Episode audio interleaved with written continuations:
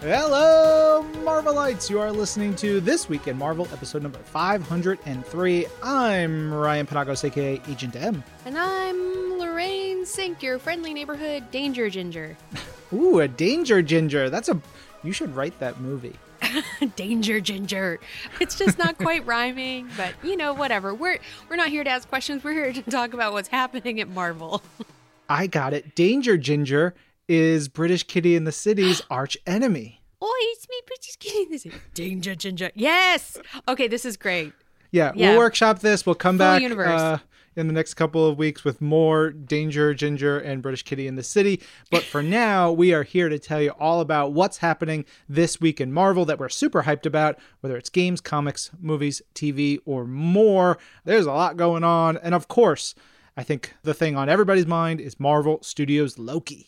Episode two came out this week. No spoilers. Don't want to spoil anything if you haven't seen it, but there was a wonderful, exciting ending to that episode. I mean, as with all episodes for Marvel Studios, it's always such a cliffhanger and such a fun, like waiting with bated breath moment till the next episode, but very exciting Yeah. for what's what's coming to the future of Marvel Studios Loki. Loki Wednesdays are terrific. What's coming in the future, even better. I can't wait. Also, I can't wait for everybody to see all the stuff that gets posted on Marvel.com after an episode goes because we get all the, you know, the mm-hmm. Marvel must-haves, the action figures, the Funko Pops, the T-shirts, the the the swag, all the all that stuff. But also, there was a really great recipe that was posted by Jen Fujikawa, right? Yeah. So much like my Miss Minutes clock that I have hanging out on my shelf right now, she made Miss Minutes cookies. So there's a recipe over there and like a little design on how to make Miss Minutes cookies for your Loki watch party as you see fit. Also, I love all of her recipes. Yeah. I'm a huge Gudetama fan, um, who's a Sanrio character who's a lazy little sad egg boy. Um, or or I mean- girl. it's a it's an it. It's a Yeah. genderless egg entity, but whatever. Um, she also wrote a book of Gudetama recipes, which I am oh wow. extremely obsessed with. That's intense. Yeah, Jen's great. But we've got more stuff because this past week and change was a big week for video games of all kinds. In particular, we had some cool stuff for Marvel games. Most importantly, the announcement of Marvel's Guardians of the Galaxy.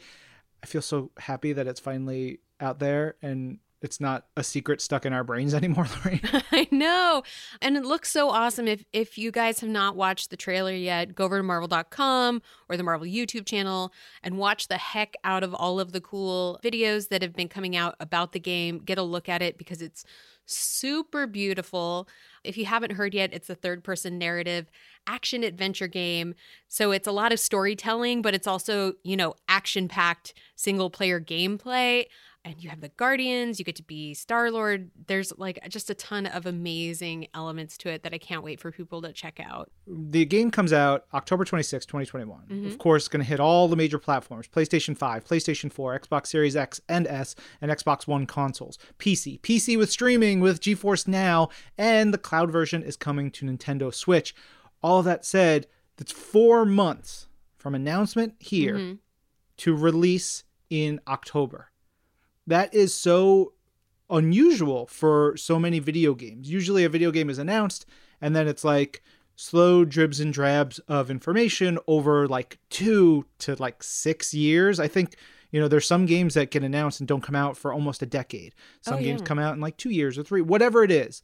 But the teams have been working on Marvel's Guardians of the Galaxy for years, and it's a very smart way that I honestly think that they're doing it. They're saying, here's where we are, and we're going to give you information, and it's just, you don't have long to wait to experience this game. It's really freaking cool. yeah and i mean really shout out to square enix and eidos montreal as well as marvel games on putting in mm-hmm. all that hard work for you know like half a decade or whatever it takes to make that game and now bringing it out to the public i can't wait for everybody to play it there's so much cool stuff to it we're going to have more on this week in marvel about the game i'm talking with some folks from over there very soon so hold on we'll have more very soon for that Also announced during E3 is, of course, the uh, cinematic trailer for Marvel's Avengers Black Panther, the War for Wakanda expansion. That is big and super friggin' cool. please go watch that trailer. It's really flippin' awesome. I'm really excited for people to get playing again. You know, I think it's great because there's always these sort of new pieces. We've had like our Hawkeye storyline for Future Imperfect, and there's been so many great additions to the game. And I think this is just going to slap, as the kids would say. So much slapping. You're going to be slapping, uh, uh, and you'll see if you haven't watched it already in that trailer. Klaue comes to Wakanda for vibranium and that's that's the big you know sort of battle and story and then when Klaue gets full like purple pink giant version sound mm-hmm. like solid sound version that is its own unique version for Marvel's Avengers but also kind of reminiscent of the the wild design he's had in the comics. It's yeah. so cool. I geeked out so hard when I saw that. And of course you guys should be getting on it. Go play Marvel's Avengers. Currently available on PlayStation 4, PlayStation 5, Xbox One, Xbox Series X and S, PC and Stadia and you can learn more at playavengers.com about when more will be coming for Marvel's Avengers Black Panther War for Wakanda, which is the expansion. And that's going to be available in August of this year. So, also very, very soon. That's like yeah. in a month and a half. Oh my gosh. I am currently playing and loving the new game from our friends at Insomniac Games. They just released Ratchet and Clank Rift oh. Apart, which is so good and jaw droppingly gorgeous and cool. So I'm playing that right now. But if anybody wants to team up for some Marvel's Avengers down the road, I'm the real Agent M on PS5. That'll be my platform to play it on. I'm into it. I'm into it. I, I got to get back in and play a little. I want to play all the Hawkeye stuff and some Black Panther stuff. Yeah, friend me too, Ms. Marvel 616. Video games are great. Play some video games with someone you at least kind of like. Or not, whatever. It's fine. Yeah. Play it with your enemies and then destroy them. Yeah, there we go. Also, shout out to Sam Maggs, who has written some Captain Marvel comics over at IDW, who also worked on Ratchet and Clank. Oh, cool. That's rad. Speaking of uh, friends of ours who are doing amazing stuff in video games, Evan. Oh, yeah, my pal Evan Narcisse from Marvel's Declassified, my co host over there, and uh, overall just great guy. Yeah, and comic book writer and writer of all kinds of things. He actually worked on a new game called Redfall, which was announced this past weekend. It's from the people who made the Dishonored series of games, which are some of mm. my absolute favorite games. Redfall is basically a bunch of awesome people fighting vampires in like this post-apocalyptic setting there's a woman with magic there's uh, like shooters and tech people and like all these kinds of things knowing that evan is working on the game I am so beyond hyped for this. Go watch the trailer. Uh, you can find it at Play Redfall um, on socials. All right, let's move on from video games and talk about some comics because this week is the release of the final issue of Venom by Donny Cates and Ryan Stegman. Came out this week. Uh, it is issue number 200 of Venom. It's it's a big boy. The issue is massive. Yeah, I mean it, that's been a long run, and I'm I don't think that there is a human being on the planet that's more passionate about Venom than mm-hmm. Donny Cates, and that is saying something because people are very into Venom. Yeah, you know, just his story from like him being like a teenager making Venom statues in his in his home growing up yep. to now is pretty flippin' epic, and it's been I mean really just a huge event for Marvel. You know, he's he's done some really universe spanning stuff in that run. And I, I do think that, you know, Venom is forever changed because of the work that he and, of course, Ryan Stegman have done on the series. Shout out to Iban Coelho, who did a lot of work on the series as well, Mark Bagley, the editors, Devin Lewis, and Danny Khazem, and everybody who worked on it. It's it was a really great run. It's cool that they were allowed to tell the story that they wanted to tell and step out when they're ready to step out. And they leave Venom in a really cool place. It's a great issue. Definitely go check it out. There's a farewell video from them that you can watch on marvel.com and check all that out. And then stay tuned because there's going to be more Venom comics coming really soon. There's all kinds of info about that. Uh, and if you are hyped about the comics coming out this week, also you've got Planet Size X Men number one, which is it's so good. It's so big. It is truly planet sized. You've got Heroes Reborn number seven, which is the final issue of that part of the limited series, which will lead into Heroes Return next week. And then New Mutants number 19. It made me very upset. And it's a great comic book. I'm not going to spoil it, but the last page, I had to send a note to writer Vita Ayala with a lot of emojis Comic books, they'll break your heart. Yeah, I will leave it at that. Uh, but we have all that on Marvel's pull list. Subscribe to that show. And there's also a reading club with Jordan Blum, who is the uh, writer of MODOK Head Games and the uh, sort of co creator of the Marvel's MODOK TV show on Hulu. And uh, I think we'll be talking about him a little bit more later on. Yeah, yeah, yeah. And maybe to him. We'll see. Man, I'm I have to say I'm going back and reading the basically from Dawn of X onward because I read everything so long ago and I was like, I just want to go back and read it. I'm having such a blast like going back, especially with Planet Size X-Men coming out. I just wanted to like do it all. And it's a lot of comics, but it's good. Yeah, I, I'm particularly. I think I'm going to go back to House of X and Powers of Ten um, before Inferno comes out because Mystique going to burn it down. Oh yeah, and she is. she is. I got really excited too, just going back and reading. I was like, "Mistaken destiny, yes." Yeah. Squow! All right, that was my that's my my guitar sound. Okay, moving on. Uh, more new comics though. There's a new Ka-Zar limited series coming this September. It's written by Zac Thompson from Yondu and Age of X Men, and it's going to be drawn by Germán García from Immortal Hulk and X Men. The comic title is Ka-Zar, Lord of the Savage Land, and that's going to be coming this fall. So very exciting. Yeah, Ka-Zar died and then got brought back, and he's all.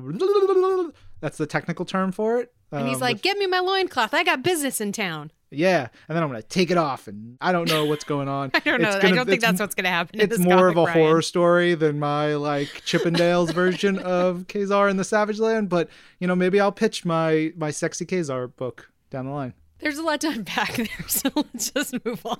Fine. Yeah, well, we're going to move on into Darkhold territory because we announced the Darkhold saga will finally begin this September with Darkhold Alpha number one. It's written by Steve Orlando and it's going to be art by Cian Tormey.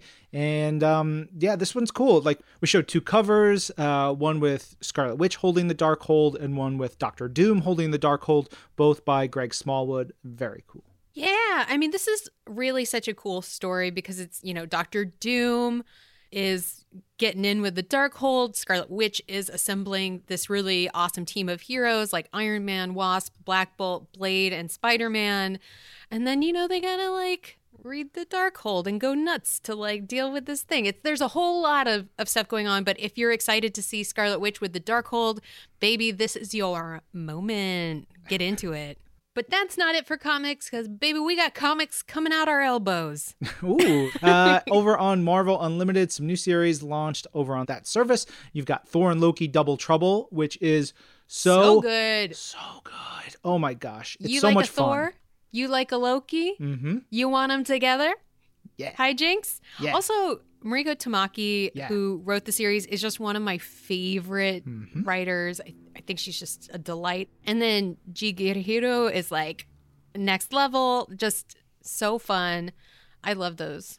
It's a great series. So good. Um, and it just it keeps getting better. It's a lot of fun. Over we also have Children of the Atom number one, which is uh, a really interesting series about characters who have a big secret. And you learn about that in the first issue uh, by Vita Ayala, who I already was talking about, and artist Bernard Chang. So check that out. It ties into all the other X books. And then a really great Spider-Man series has just launched on Marvel Unlimited by Joe Kelly and Chris Bachalo, which is called Nonstop Spider-Man. And it is really like you ever see Crank, Lorraine? The movie Crank? Is that one with men? Yeah, it, it is one with men. Um, it, All it's, right. Yep. Uh, it, it, but it, it's not as wild as Crank, but it has that feeling of like go go go. That Yeah, it- can't stop, is a- won't stop. yeah, Nonstop Spider-Man is really great. It's it it is a very fast-paced, intense action Spider-Man story with a lot of heart. Because friggin' Joe Kelly is, I don't think Joe Kelly gets enough credit. I'll be honest I with you. agree. I, I agree. he's He's, done so, so many good. great things. hmm But of course, there are always lots of amazing things over on Marvel Unlimited. They're adding new comics like every two seconds, I think is officially what it is. New comics come out, I think, about what, three months after they Mhm. hit stands. Yeah. So there's a really quick turnover to get them onto Marvel Unlimited. And you can read 28,000 comics and counting. So go over to marvel.com slash unlimited and check it out and sign up if you haven't already. Because what are you doing with your life? Read comics.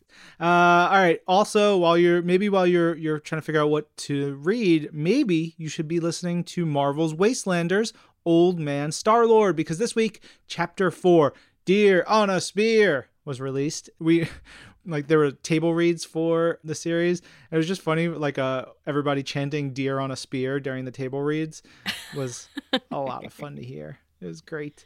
But you know what, Lorraine? Why don't we play a clip from this episode of Marvel's Wastelanders Old Man Star Lord? Deer on a spear.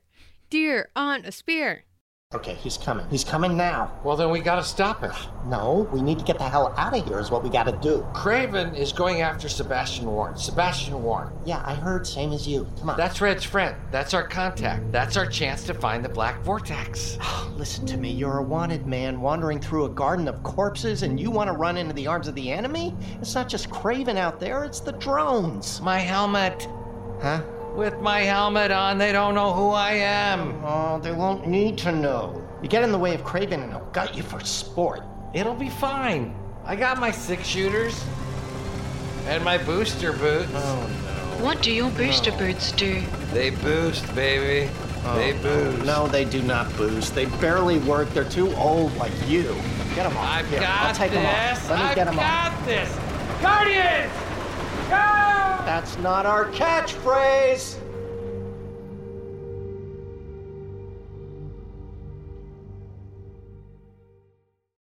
There you go, everybody. Uh, definitely, of course, check out Marvel's Wastelanders Old Man Star Lord. Listen on Sirius XM or wherever you get your podcasts.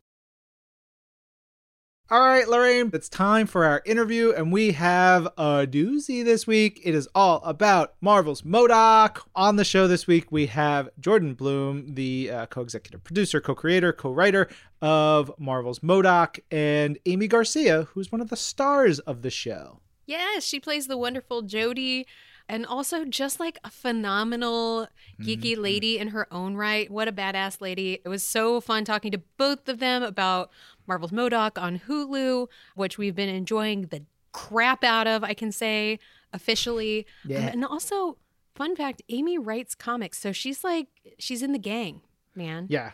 Super legit and fun and awesome. It was a great interview. We had a blast. Listen to it right now. All right, Lorraine, it's time for This Week in Modoc, and we are here. we are joined by uh, two wonderful guests. Aimee Garcia, star of the show. How you doing, Aimee? Well, thank you. Excited to be here. Yeah. And Jordan Blum, one of the creators of the show and writer and just all around swell dude. I'm also the voice of Fing Fang Foom. I mean, that's a huge character. I think I'd like to be credited that first and then show creator. Fair. Literally the biggest character. Yeah, the biggest puppet on stage. We're going to get into the puppets and, and everything else soon, but on the show, we always like to ask folks about their Marvel origin stories, how you first got connected to Marvel characters and, and the worlds and the universes. So, Aimee, how about we start with you? Well, for me, it was my dad. My dad was always a big sci fi geek, loved Star Trek, and wanted to be a Disney animator. He grew up without indoor plumbing in Puerto Rico and basically lived in a trailer park for the early part of his life. So he didn't even get to go to the bathroom inside and had to go outdoors. So his fantastical life was just very vivid and very rich. And I think his fantasy was his form of escape. So as a kid, I just grew up with aliens, and my dad is very clumsy. So he obviously loved Spider Man. I was introduced to Spider Man by Hector Garcia, and he wore the Coke bottle glasses and was kind of the dorky kid in school. And so he very much associated with Peter Parker. And I kind of carried that torch. And as a clumsy, nerd dork myself that's kind of how i fell into that world and i guess i just always loved the sense of humor that marvel had. They weren't god like bigger than life superheroes. I just love that they were kind of hot messes. And uh, and that was it. So spider-man was really kind of my first and then loved guardians of the galaxy before it became center stage and kind of always i guess loved the super not cool ones like Squirrel Girl, and uh, not nothing against Black Widow, but she's like super cool, and I much more relate to like a Miss Marvel type. So, but yeah, Spider Man was kind of my first intro into the whole Marvel universe, courtesy of my dad. I love that. Jordan, you and Aimee should pitch a Hot Messes comic to co-write for Marvel. Marvel hot messes. I have a few characters I'd love to put in that. Uh, mine is similar to Aimee's too, where my my father didn't speak any English when he he came over this country, and he kind of learned English through comics and so they were just like there when i was born you know? Like i can't remember a time where comics weren't in my life. Like there's pictures of me in a high chair holding like a captain america Mark Gruenwald era you know? I think it's like the first scourge which is kind of a weird comic to give to a two year old but i was i was loving it.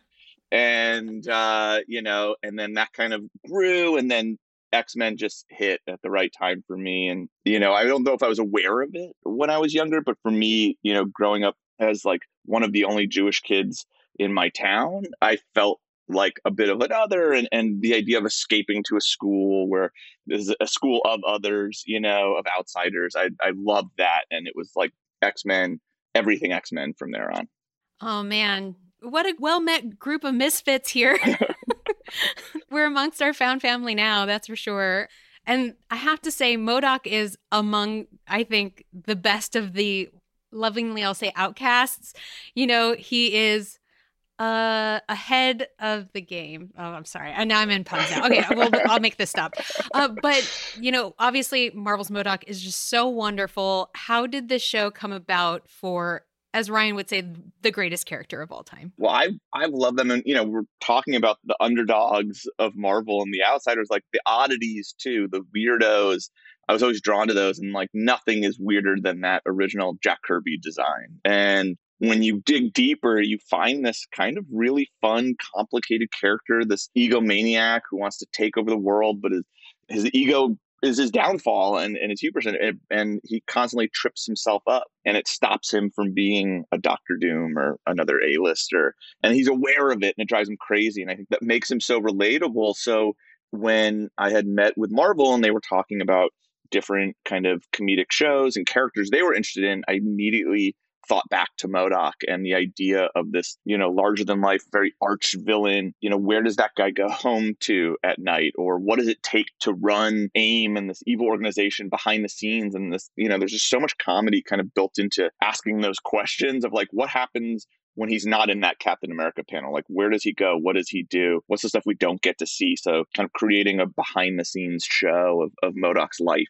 was the genesis for it. Everything I've always wanted. I I have a um one of the MODOK koozies that Hulu sent out, Mhm. and it's this is what I drink out of every day. And so now my 20 month old daughter, she knows the word MODOK, and she goes MODOK, and she like waves to him. And then I was wearing a MODOK shirt today at lunch, and she noticed him there too. It's real good, y'all. You're acing parenting. What a great origin story. If they ask her when she's grown, what was your Marvel origin story? She's like, my first word wasn't mama or dada.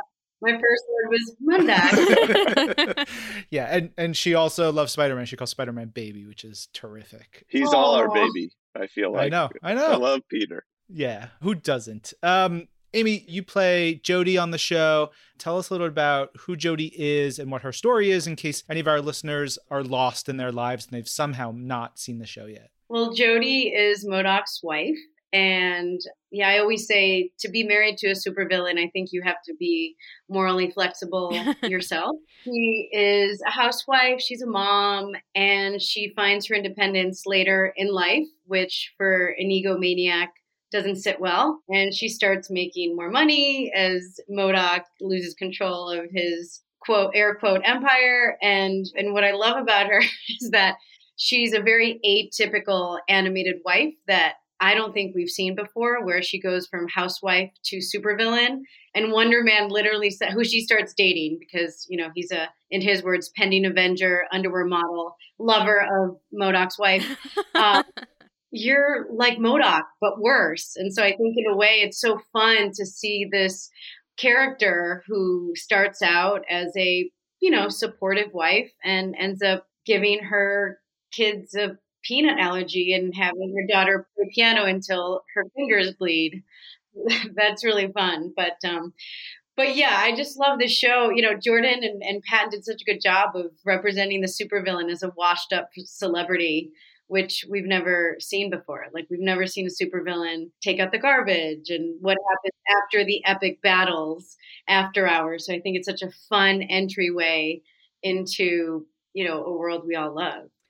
I love it so much. There's just something so funny about getting to see the normality of life that isn't, you know, fighting Iron Man and calling him names. Uh, but what was behind the choice to go with stop motion animation and that style of sort of behind Stoopid Buddy? Well, we had gotten a bunch of tests from different animation studios, 2D, and then Stoopid Buddy did a 2D one and a stop motion one for us. And they both were like the best versions. And what was really cool about the stop motion was that they had developed this style to do kind of handheld photography within the stop motion process with these motion controlled cameras.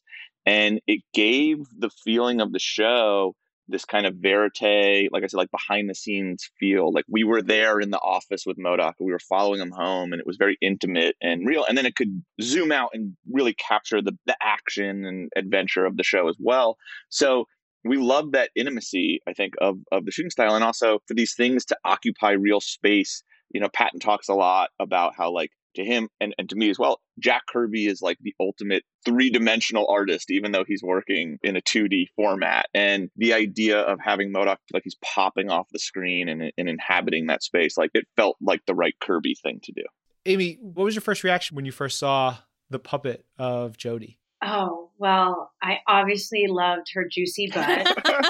so does MODOK. MODOK loves big butts. We know this. Yes, as we come to learn. You know what I loved is that she wasn't a supermodel. I love that she was just a very relatable, down to earth woman, which I feel like we don't really see a lot of in these superhero spaces. So I loved her. I loved that she had olive skin like me and, you know, dark hair and dark eyes. And, you know, as a kid, I didn't have a lot of superheroes or characters in the Marvel universe that looked like me. So it, it just felt it just felt so great to originate a Latina character in the Marvel universe. I felt like I had won the golden ticket. And and also just the team that it takes to make that puppet a reality. I think it was such a cool choice that Jordan and Patton and I guess guess Marvel made to almost go analog, where obviously they can do these ginormous franchises, but they basically did a cinematic experience with a whole Santa's workshop of artists. And it was this perfect fusion of like handheld breakthrough technology that has never been seen in any medium with this kind of old school tactile creation of a puppet where it's essentially like honey i shrunk the kids and the detail of like the mouths and the hands and the darts behind Jodie's vest and the color palette of Jodie there was 15 different color palettes of fabrics of purple and she had a whole basket of hands and and just the detail of like melissa's jewelry. I mean it's it really is like peeking behind Wizard of Oz. Like you you look behind the curtain and I almost wish at some point we could do like a side by side of what it takes to do each episode because I don't think people I didn't realize it that there's 30 simultaneous stages going on in one studio and you just geek out. Like anyone who appreciates any sort of cinematic or animation artistry will just it's just mind blowing. So when I saw that puppet, I just was so excited and grateful and I may or may not have squealed like a teenage girl. My favorite part was Aimee coming for her records at Stoopid Buddy and then we'd be like, "Oh, Aimee, do you want to see like one of the sets?" And then you would you shot like at least five hours, I feel like, of behind the scenes footage. Like you became this documentarian, and it was so great because you were so like, you made all the artists and the puppeteers and the set designers feel so amazing because you would just go and like want to talk to every single one and shake their hand and tell them how great they were. So I loved when you would come to record because it was like, oh, we're to get some good BTS today with Aimee. Yeah, like even a little detail. Like I remember one of the construction workers was putting dirt via a sponge in MODOK's house where the kids would potentially touch the doorway. Like little details like that of making the house look lived in, which I just think is so cool. So they were like, "Are you official Hulu BTS?" And I'm like, "We're unofficial Hulu BTS." I'm Jodie. It's my house. So, Aimee, are you going to release the content into the wild? I mean, you're sitting on a gold mine. I finally got the green light from Hulu, so I actually released it. They had me wait until the premiere, and so yes, I have released it, unleashed it into the whatever Earth number this is. I forget. Uh, 1218 Twelve eighteen. is reality. Okay, there you. I saw some stuff that you posted. Do you have a favorite moments of all the the behind the scenes stuff? That like one of my favorite ones that I watched was you like whispering and like you're like sneaking a shot of them setting up. It was uh, like I think it was Wonder Man and Jodie on a date, and you were like, okay, okay. And it was really funny. I want all of it though. What are some of your favorites? That's one of my favorites, but also seeing that AIM was made out of styrofoam, which I would never think. Little things that look so real on camera, and then you're like, oh my God, this is a squishy substance. Because you know what Asgard was? Asgard was like water bottles and flashlights, and they repainted them, and they just look like huge towers in the distance and stuff. I didn't know that. That's funny. That's so incredible. So, I guess we should say, like, what is the process of making the show? Because there's so much to creating a show like this. There's so many levels. Where do you even begin? Uh, well, we begin with kind of figuring out, you know, what's the seasonal arc of the show and assembling the writer's room. And, and we wrote all 10 episodes first. Then we had our table reads. And then we kind of moved over to Stoopid Buddy, where we were doing animatics. So we had full storyboards, and you end up locking that into an animatic, which is, you know, animated storyboards with, we recorded all the actors. They're drawing off of that. And that kind of locks the timing in of the episode because that's what they're going to animate too while that's happening, they're building the puppets and the sets and you know, and MODOK was actually the hardest one to build because he's like a Swiss Army knife. He has to do so much, and he's a weird shape, and he's not like a normal body build. So All right, no body shaming here. All right, like it's a beautiful body. down, it's a Jordan. Yes, beautiful that's right. soda can body of his. But um, he took forever because they were kind of trying to figure out how to do it. So we ended up shooting around him for the beginning of the season, which is hard to do because he's almost in every scene. So we shot a lot of the Wonder Man episode because it's you know very Jodie heavy and Jodie driven. So that actually was some of the first stuff we shot to buy us time to get MODOK, our diva puppet, ready. I love that. Uh, how many iterations of the puppets did you go through? I, obviously, there are different versions as characters have different things that happen to them, but were there tweaks to the designs as you were going along? Because you have to, it's one thing to see it in 2D, but then to see it as a puppet in 3D probably takes a lot. Yeah, I mean, there's even things you don't even think about where like, oh, MODOK claps, and then the director's like, he can't actually do that. you know? So we're gonna have to pull an arm off and do a close-up where the hand comes in yeah, at the bottom of the frame. Like there's just little things you never even think about because of the way he's shaped. We're like oh they drive off in a van. That's the super adaptoid. And they're like okay we have to really figure out how the blocking of that works because MODOK in a front seat is very difficult. You know, like all these little things you didn't think about. But so originally there was the MODOK for the presentation that they kind of made for us in Marvel, and that was like the standard puppet. And then he immediately became outdated after they read the script. So they went back and did MODOK 2.0 and made 30 of him so that he could be on every stage. I think there was like 18 Jodies, like all the main characters had multiple versions of them. And then of course when you have like MODOK gets his makeover, that's a completely new puppet that had to be fabricated from scratch. Or Lou has his bar mitzvah outfit, that's a completely new puppet. You can't just like slap clothes on them, you know? So a lot of the bigger variations they would make two or three versions of, of those characters or, or even Jodie and the dress she's wearing for the bar mitzvah was a whole, you know, three different puppets. So it was a lot and I was blown away by the speed they were able to make it. And MODOK and I think Melissa were actually made with 3D printers, the bases. And that would take like 48 hours to make a MODOK from scratch. And then it would need to be painted. And then the fabric on the arms and all that needed to be kind of sewn and put together. And it was a giant team doing amazing work. Wow, that is a lot of man hours. If you ever do that math, just let me know. I'd love to know how that works out. Now, Aimee, I feel like we skipped a beat, which was welcome to the Marvel Universe. Always an exciting thing to happen in an actor's life. And of course, you're, I mean, you're no stranger to fandoms. You've been part of Lucifer and all these other wonderful shows.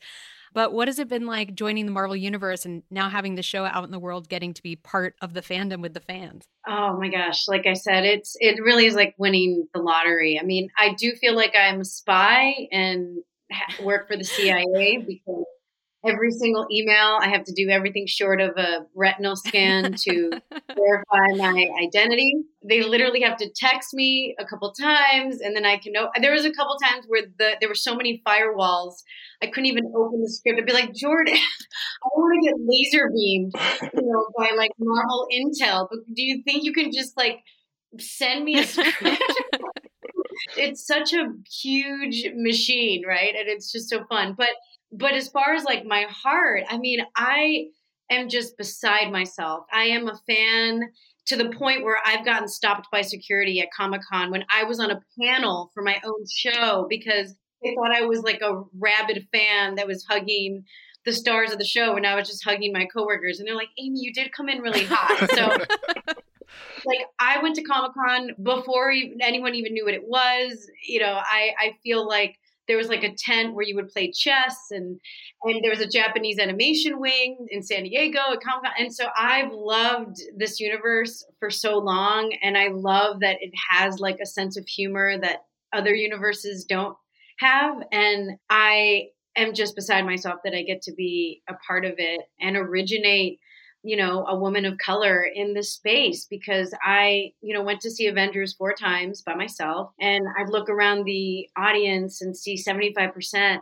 are latinos and then i'd look up and i love gamora love zoe saldana and i'm like well well, at least we have one. You know, she's green, but and I'm like, well, we want to save the world too. Like, so it's just been such a treat. And I'm just so grateful that Jordan just let her kind of speak how she speaks and you know add in some spanish here and there. And now MODOK is trying to make enchiladas. I mean i never thought i'd see the day where a major d level or whatever supervillain is trying to make enchiladas. But uh, I, i'm just so excited. And as a fan it's so nice to be on the other side. And it's just so cool that the fans have just embraced this underdog who endearingly just wants to destroy the world but you know has to like deal with his teenage kids. I feel like a lot of people have talked about pat and i being these huge nerds and knowing marvel and out but amy has written a ton of comics. You're right. You've written the Dungeons and Dragons one right now, right? Yeah. And some other stuff for the distinguished competition. You and I would nerd out a ton while we were making this, talking about what characters we were using and stuff. So that was such a fun thing where, you know, I didn't know you at all when we cast you and it was like, oh, Aimee is one of us. yeah, I, I want to talk about the characters, but I also want to just jump on the point that you were you were talking about, Aimee, was one of the things I love is that the family is so what I think of as like a normal American family. It's like a Latinx mom, and there's like Jewish religion part of the family. That's what they you know grew up with. It's just who they are. There's nothing made about it other than this is important to who these characters are, their lives, their culture, their traditions, their family. It's you know I think about my family, and you know Lorraine. I'm sure you think about things from your family. It's like it's very real in the midst of being this wild, over the top bonkers wonderful show with puppets. Kudos to all of you for that. It makes me very happy. Oh, that's awesome. Thank you. I think that Jordan and Pat did such a good job of like intergalactic warfare and alien invasion and robot guts and I mean it's so wildly big, right? You have Avengers, like kind of Avengers adjacent because they don't really acknowledge MODOK. But I think you're right. What makes the show so great is just about a dysfunctional family that's trying to keep it together and trying to rekindle love and trying to figure out how to grow with their kids and try to figure out how to grow with their partner when life gets busy you know? So it, it's such a cool show that it could be galactically huge but also really relatable. And you're like why am i shedding a tear at the end of like a MODOK episode it's so real though the episode where they like spend the years together like they're you know the time travel episode. I was wrecked by that episode. I had the full ya moment of like no you're destined. Don't be apart from each other. You need to be together moment you know which is it's so real and it's so absolutely enjoyable and delightful. And also i just want to say kudos to you on all of the comics and stuff. I know you you work with aj mendez who's a friend of the show a friend of ryan and i's who we love and adore. At what point did you start writing comics yourself amy? Uh, well it happened really organically. We started with glow based on the netflix series. Aj and i wrote that together. So then um, we did that with IDW, and, and it just became organic. They asked us to do Dungeons and Dragons, And now we're writing our original comic, which is really cool. And then we're each separately writing a comic for a huge superhero, which is pretty cool. And I guess in my own way, I originated a 16 year old Coke bottle wearing Latina in the they who shall not be named universe. And, and that's where we're at now. So awesome. That's rad.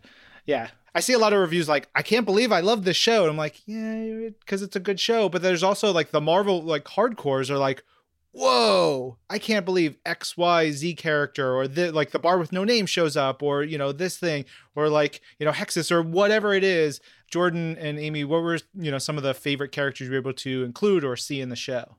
Well, it's absolutely the show is a, a love letter to comics. Like that was always the intention, and and for me, you know, like getting Fin Fang Foom in there, which is a character I've always loved. You know, the bar with no name characters are some of my favorites. I've always been into those like kind of working class villains who just rob jewelry stores and want to grab a beer after work kind of thing. So to be able to hit that location and those kind of characters was was really fun. Hexus was an idea I've loved since I read it in Marvel Boy and it fit so perfectly I think into the show. And and that was the big thing was like there's a few characters like Wonder Man that we knew we wanted to use, but we really tried to show restraint, if you can imagine, because Pat and I wanted to use everyone, but we really tried to make it make sense for the episodes and the story. And that's really MODOK's story, and they need to be organic to what MODOK's kind of going through. So that was always kind of the intention. Aimee, did you have a favorite deep cut? I really like Whoopi Goldberg's character. Is it Pound Cake? Yeah. Yeah. And um, who's the other one? The yellow and orange. Or am I totally blanking? Armadillo? Yes he just wants to get back together with his like crazy ex-girlfriend. But yeah i think that's what's so fun too that jordan brings up a good point of like there's different levels of supervillain. I feel like we usually only see the supervillain that's like galactic level. But what about the supervillain like jordan said like they don't want to destroy the world. They just want to rob some stores. Maybe do some hacking and then like call it a day. You know what I mean? Like in their house by five. And I think it's so fun to like see the misfits and it's so endearing. it's just this ragtag team that I think we can all relate to, right? Like the kind of underdogs that never really fit into a mold. So, what happens when you honor those characters with their whole episode and put a bunch of Easter eggs in? I think that's just so neat. If you ever told me Super Adaptoid was going to be oh. on a show, what a sass bucket. Jon Daly, I think, has made that character his own. I don't think you'll ever be able to look at that character again without thinking Jon Daly. Absolutely not. Well, and speaking of all the wonderful folks, you know, you keep dropping these names from all the wonderful people who lended their voice to the show. What were some of your favorite folks to work with on the show? Because I mean, I mean, you have Whoopi Goldberg playing pound cakes. Like that's bucket nuts. That's so cool. and Jon Hamm. That was crazy because we referenced Mad Men more than any other show while writing MODOK. I don't know why. Like we didn't talk about other comedies. It was just like I think all the office stuff at AIM. And we even in that fifth episode, we have a whole sequence where where MODOK basically gives a version of the carousel speech for Mad Men, but he's talking about a black hole gun and calling Tony Stark a wet and like to have that in there and then have Jon Hamm show up as Tony Stark later, it was so surreal and he was so game and so excited to play and have fun. I mean, he's he's one of the greatest dramatic actors, but he's also an incredible comedic actor. And to, we just were able to like let him loose, and he had a blast. I think doing it. Yeah, I mean, I'm biased. It's like asking who's your favorite kid, but I was lucky enough to record with Patton the final episode of the season and I was able to just see with my own eyes how he was able to be hysterically over the top and then pull a complete 180 and be vulnerable and insecure about how to be a good dad to his daughter or bond with his son. And I felt like he was very unique in that only Patton Oswalt, I think, can voice a anti-hero that you root for and feel for and you're like cringing and then a second later you're like tearing up. And so he's he's wonderful. But i have to say i mean melissa is great and hysterical and you believe her as a supervillain in the making with very dainty qualities like playing the piano and ice skating. And also Ben. I thought Ben was great. He is such a love bug on screen and off. And you just want to protect Lou at all costs. Somehow, in the middle of you know having kind of a supervillainy mom, obviously a supervillain dad, and a teen supervillain, he has retained his innocence and his Pollyanna tendencies He's not judgmental. He sees the best in people. He sees the best in all situations. And it is such an endearing light that I just feel like he he was just great. And I think that Lou should be protected at all costs.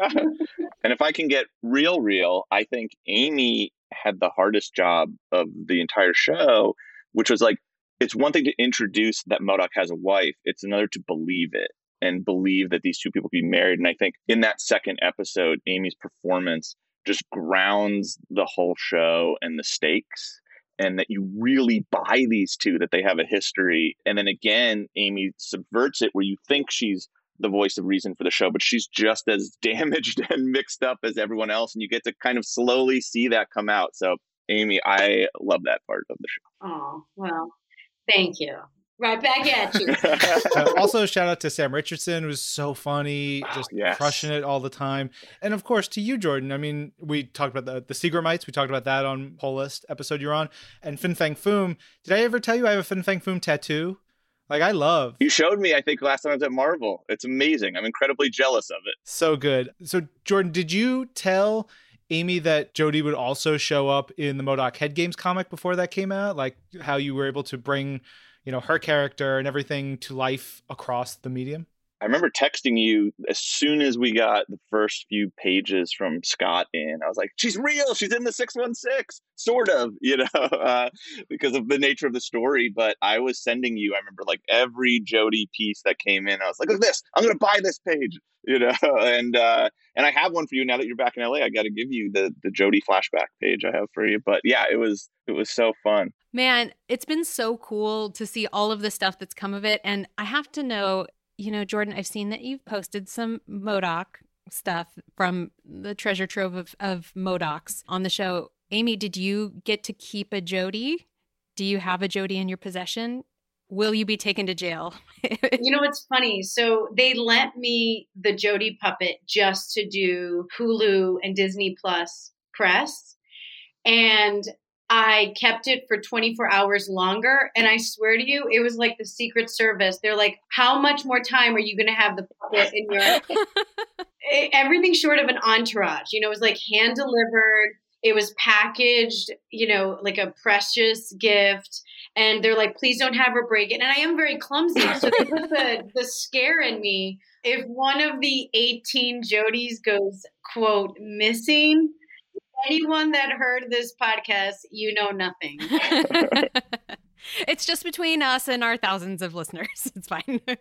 I guess this is not a good time for me to ask for the puppet of my cameo. So, Aimee, uh, Ryan was the guy selling child party size lasagna to MODOK in the the Wonder Man episode. They designed his puppet after him because Ryan is the biggest MODOK fan in the world, so we had to get him into the show.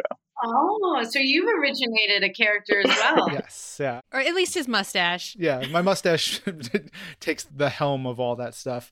Yeah, that's so cool. I, I I hope you do get one, and I'm glad you got one at least. You got one of the MODOKs, Jordan, because that's um that's friggin' awesome. It was a big negotiation. And Lorraine, we got to figure out who you're going to be in the Marvel Universe. We got a season two. We got to get you in there. Oh my gosh, please. That's my dream. oh man.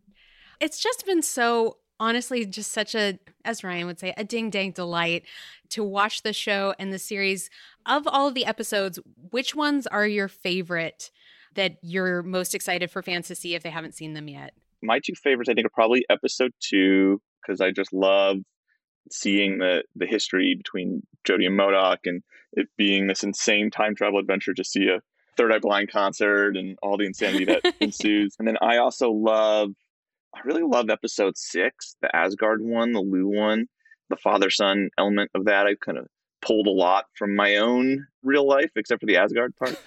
but um, did you do magic as a kid? I didn't do magic, but I did have a Boba Fett cardboard cutout at my bar mitzvah that my parents did not want there. that is wonderful.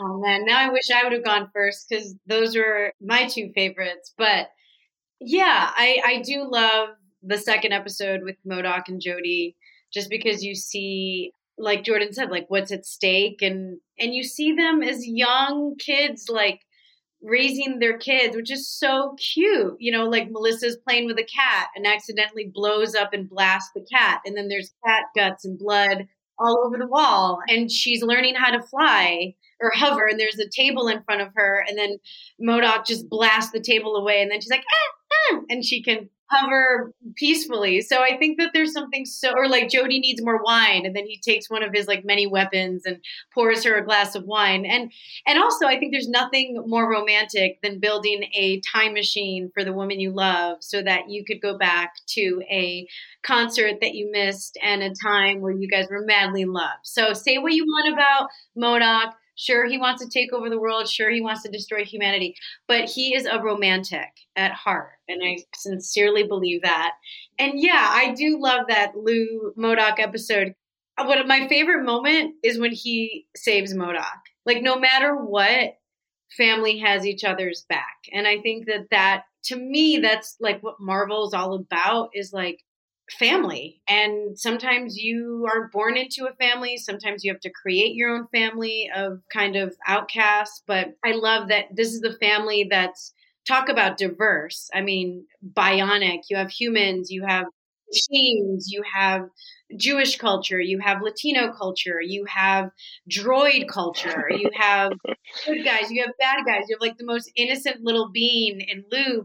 You know, so I feel like it's such a multicultural, multi bionic, kind of ahead of its time, never seen before family. And to me, those episodes of like, even after the robot wars, I like that episode too, where they're eating as a family and they all have blood on them because they've all you know, killed the robot versions of themselves. And they're just having a family dinner after almost everyone getting killed. So I think that that to me is where our show lives and what Marvel does so well that you know, yes, everyone almost died and there was major killing going on, but it really is about family and having a home and people that you love. Well, friggin' said. That's the perfect way to wrap up. Uh, Marvel's MODOK is all about Family. Watch it now on Hulu. Family and Carnage. Thanks for having us. This was so fun. Yeah. Oh my gosh, what a what a wonderful time just talking with you guys. Thank you so much for being on the show. And gosh, everybody watch Marvel's MODOK. It's the greatest. It is. Big thanks once again to Jordan and Aimee for coming on and talking about Marvel's MODOK. Of course, you can watch Marvel's MODOK on Hulu here in the States, or if you have access to Star on Disney Plus, you can watch it there. I know episodes are dropping weekly, so hopefully you didn't get spoiled on too much. Sorry. Bye. Yes, but we're not done.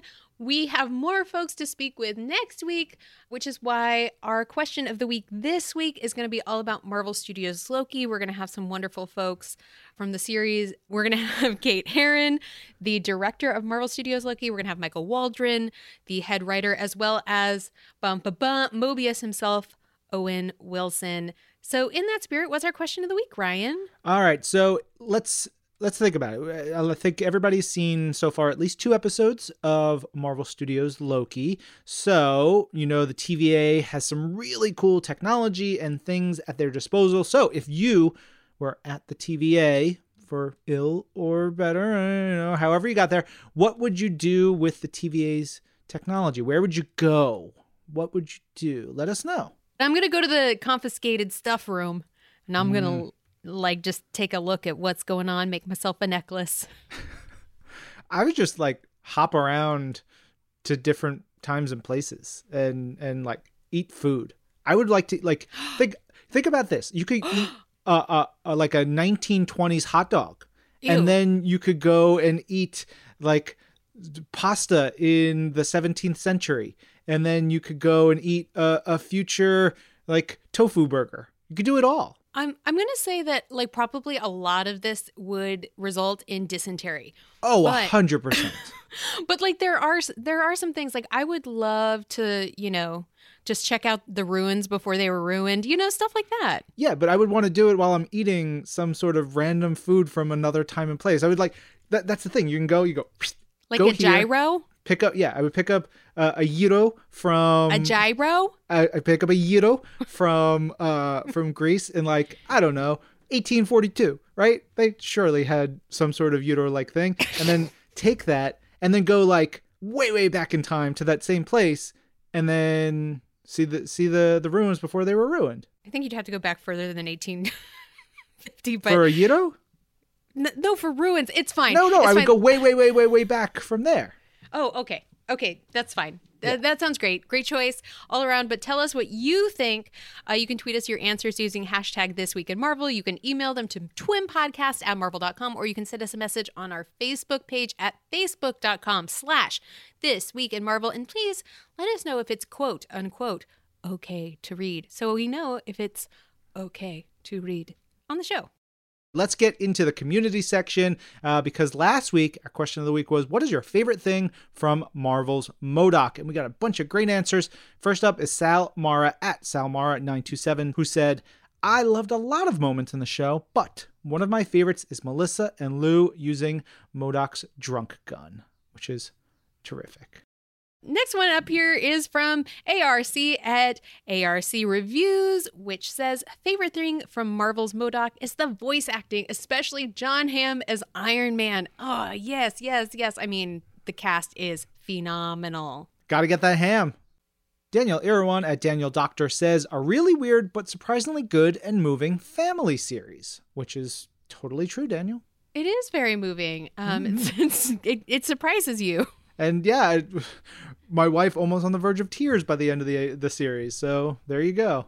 Next up, we have Emmett at Stakes Reyes D says, just Lou and the Adaptoid. They're so funny on their own and better interacting. They need a buddy cop episode, a spin off for Lou and the Super Adaptoid. Lou truly is a treasure. Adaptoid is amazing. So, so good. I, I know Joanna at Joanna underscore Joe underscore also said Ben Schwartz as Lou. Matthew at Squance underscore Matthew says easy answer Ben Schwartz as Lou. People love their Lou. Next up, we have Mini Angel at Mini underscore Angel 4 that says, What makes this show MODOK really good is that Patton Oswalt just makes this show more funny. Good job on bringing in the right actor. It is great casting. It's a ding dang delight, a definitive ding dang delight. One more we got in here answering the question is from Maverick at Brian James Ortiz, who said 10 Pin's face and just posted a picture, uh, a screenshot of 10 Pin, uh, which is just that face, that beautiful, just His clueless head is- face. Very oblong. His eyes are very low on his head, and he's bringing 10 pin realness. It's so good. They dug deep on this show for, for everything. Next up, we have Simon Williams at Simon Sebs, who Sebs. The book I would recommend for Pride is the GLAAD Award winning World of Wakanda by Roxane Gay. Yes, happy Pride. And also, that book also slaps. It's so good. Go read it. Um, I'm sure that's on Marvel Unlimited by now. For sure. Thank you for that suggestion, Simon. Everybody go out and read that. We have a couple tweets in here from our pal Karis Pollard at A Karis Pollard saying, starting Monday off right with This Week in Marvel, and a little hello from the little girl, Ray of Sunshine, talking about my Catherine Grace. Karis says, We were asking about Pride recommendations, so Karis suggests Avengers Academy is pretty good for some teen LGBTQ stories, and great stories generally too, of course. Also, just to note, she says, following the Tom Hiddleston interview, they still make Marvel top trumps. I play the Civil War pack with my nephew and niece a lot, and it is a great way to engage with the characters. And she posted a picture of this top trumps game with uh, Marvel Studios Captain America Civil War. So yeah, that we were talking about that last week. It's a it's a very UK game, I guess, but I'm so glad that it still exists. And you you proved Tom right, Karis. Well done.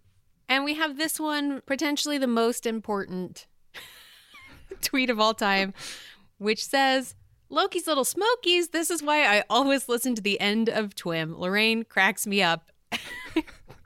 What am I doing at the end of the episode? It's hard to say. It's so good. Always, always a delight, a surprise, a little confusing. Wonderful. That about wraps it up. Uh, big thanks to Michael Forster for the shout out and the love and the uh, little bit of info about last week's episode. And that's it. We're we're rounding out this one. We're getting uh gosh, we're like halfway through June. Next week, next couple weeks are gonna be super fun. rest of the summer is gonna be super fun. Lorraine is coming up with some fun stuff for you. So stay tuned for your last little bit of Lorraine. And this episode of This Week in Marvel is produced by Alexis Williams, Zachary Goldberg, Isabel Robertson, Lorraine Cink, and Ryan Penagos. Our audio development manager is Brad Barton. And Jill DuBoff is our director of audio. Special thanks to Bishop's Mullet Warehouse. Mullet so good, it had to come from the future. Bishop's Mullet Warehouse. Where his house. As you can hear, everybody, Lorraine is falling apart, but we can all appreciate the love for a good mullet, especially Bishop's. I'm Ryan. I'm Lorraine. This is Marvel. Your universe.